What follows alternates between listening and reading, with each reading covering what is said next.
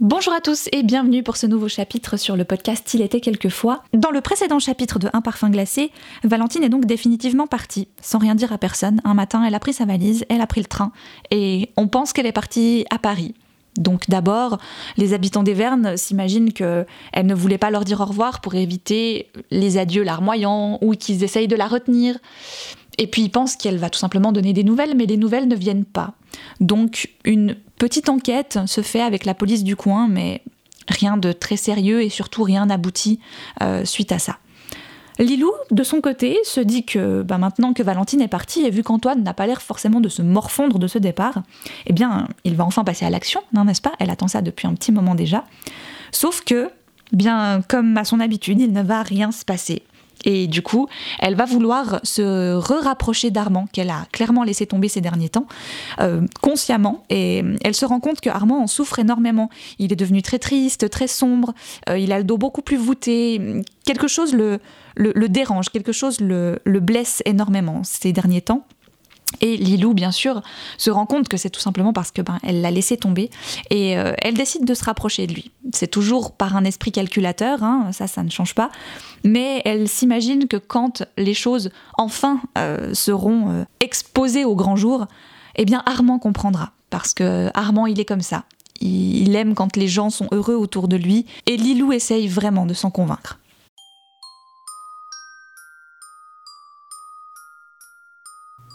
Il était quelquefois le podcast qui raconte des histoires.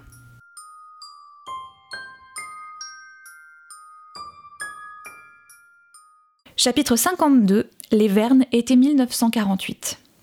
J'en viens maintenant à la fameuse nuit qui a fait basculer tout le reste de ma vie. Cette image qui revient toujours et ces révélations coup sur coup qui ont bien failli m'anéantir. Nous étions fin juin, mais la température soudain avait fortement chuté de sorte que je ne sortais jamais de la maison sans m'emmitoufler dans le grand châle que Clara m'avait offert.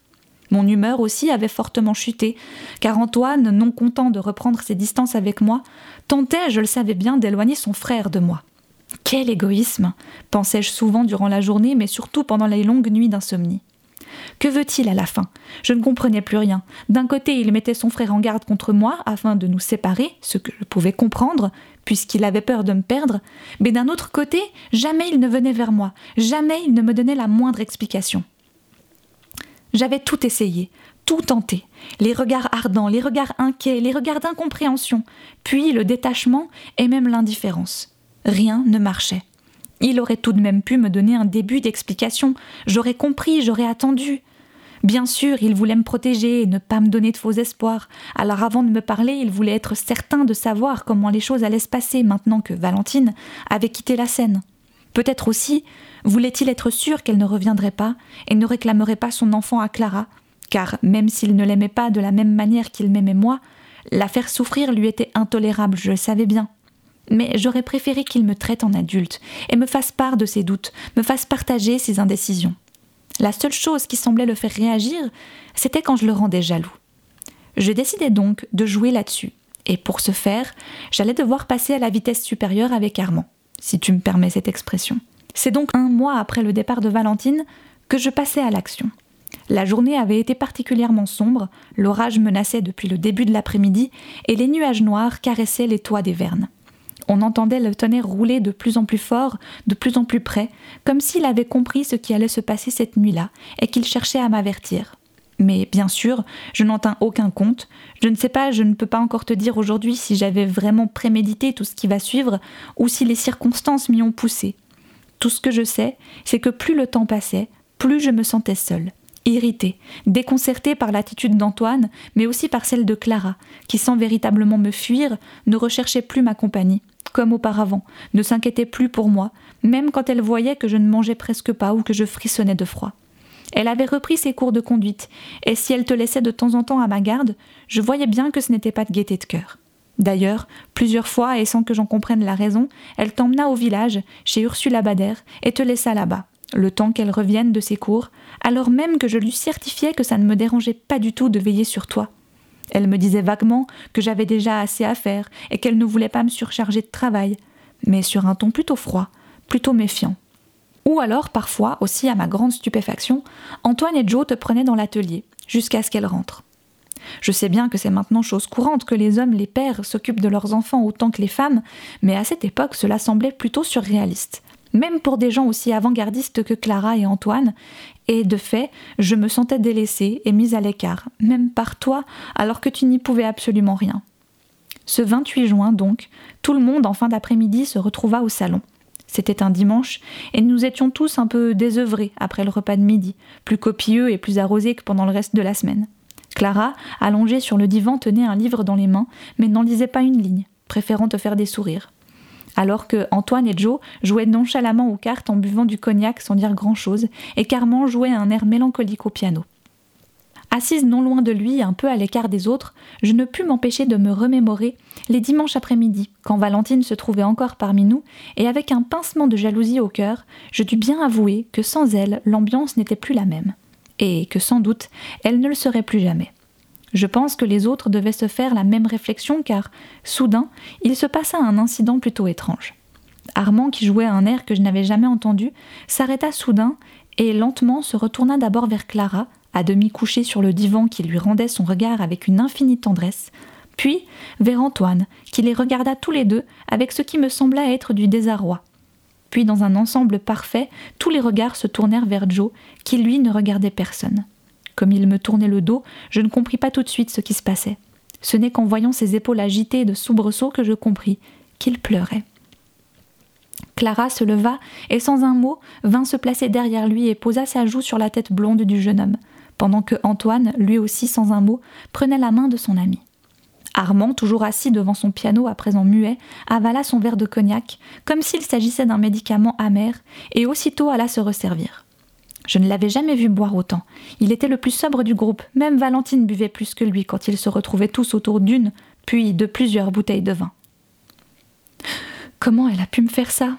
murmurait Joe dans un sanglot. À moi?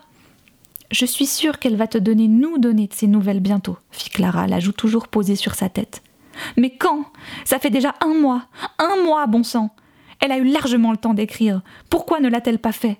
Elle me disait toujours Vic, toi et moi, c'est pour la vie. Elle sait bien que je me fais toujours du souci pour elle, non? On s'en fait tous, oui, renchérit Antoine. Tu ne comprends pas. Elle et moi n'avons jamais été séparés aussi longtemps depuis notre naissance. Et quand nous l'étions, par la force des choses, chacun savait toujours où se trouvait l'autre. Mais là, je lui pardonnerai jamais ça. Bien sûr que tu lui pardonneras. Bien sûr, soupira Joe. Je lui pardonnerai. Ce que je veux dire, c'est que j'ai peur. Voilà le mot qu'il avait murmuré et tout le monde ressentait cette peur. Valentine était partie depuis un mois et il semblait impensable qu'elle n'ait pas donné de nouvelles, même pas à son frère. Sauf s'il lui était arrivé quelque chose. Qui pouvait savoir ce qui pouvait arriver à une jeune femme, surtout une jeune femme aussi belle qu'elle, qui même sans le vouloir devait déclencher bien des passions On l'avait vue partir, prendre le train, puis plus rien. C'était comme si elle avait été rayée de la surface de la terre. Personne ne tenta d'apaiser les craintes de son frère car chacun en était persuadé, ressentait cette même peur, cette même angoisse. Ils restèrent figés, absolument immobiles, dans cette position, Antoine, Clara et Joe à table, et Armand à nouveau assis devant son piano, sans plus dire un mot. Et ce fut toi, Nicolas, qui fit et ce fut toi, Nicolas, qui mit fin sans le vouloir à cette immobilité en émettant des pleurs déchirants. Aussitôt, Clara se précipita vers toi, Antoine versa un nouveau verre de cognac à Joe, et Armand subitement se leva, sans même me jeter un coup d'œil et sortit de la pièce. Ne sachant que faire, me sentant plus que jamais exclu, je sortis également. Quelque chose me taraudait l'esprit sans que je puisse le définir.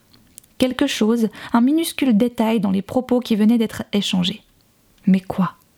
Puisque le dimanche nous faisions un repas beaucoup plus copieux à midi, le soir je préparais quelque chose de simple et de léger. Souvent Clara venait me tenir compagnie, mais ça c'était avant. Maintenant, elle était trop occupée par toi, et je ne t'en tiens pas rigueur, crois-moi. Alors ce sont Antoine, Joe et Armand qui arrivèrent dans la cuisine en fin d'après-midi.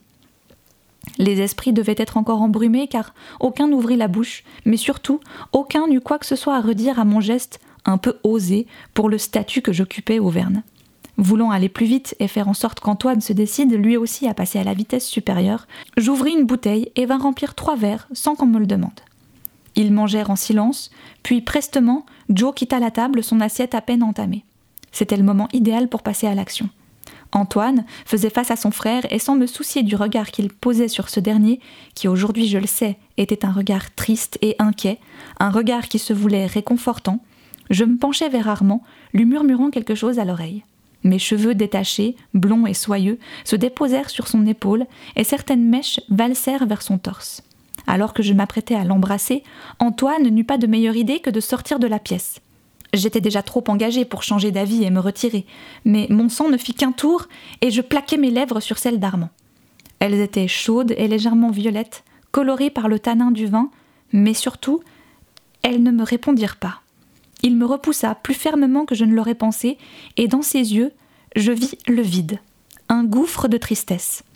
Était-ce l'abus d'alcool, lui qui n'avait pas l'habitude et qui prétendait même qu'en boire trop pouvait inhiber ses dons puis soudain, me rappelant son histoire, celle où il m'avait avoué avoir frappé violemment le cousin de Clara, j'eus presque peur. M'aimait-il ou serait-il prêt à me faire du mal pour ce que j'avais osé faire? Ce n'était pas notre premier baiser, mais le premier alors qu'il n'avait pas toute sa tête.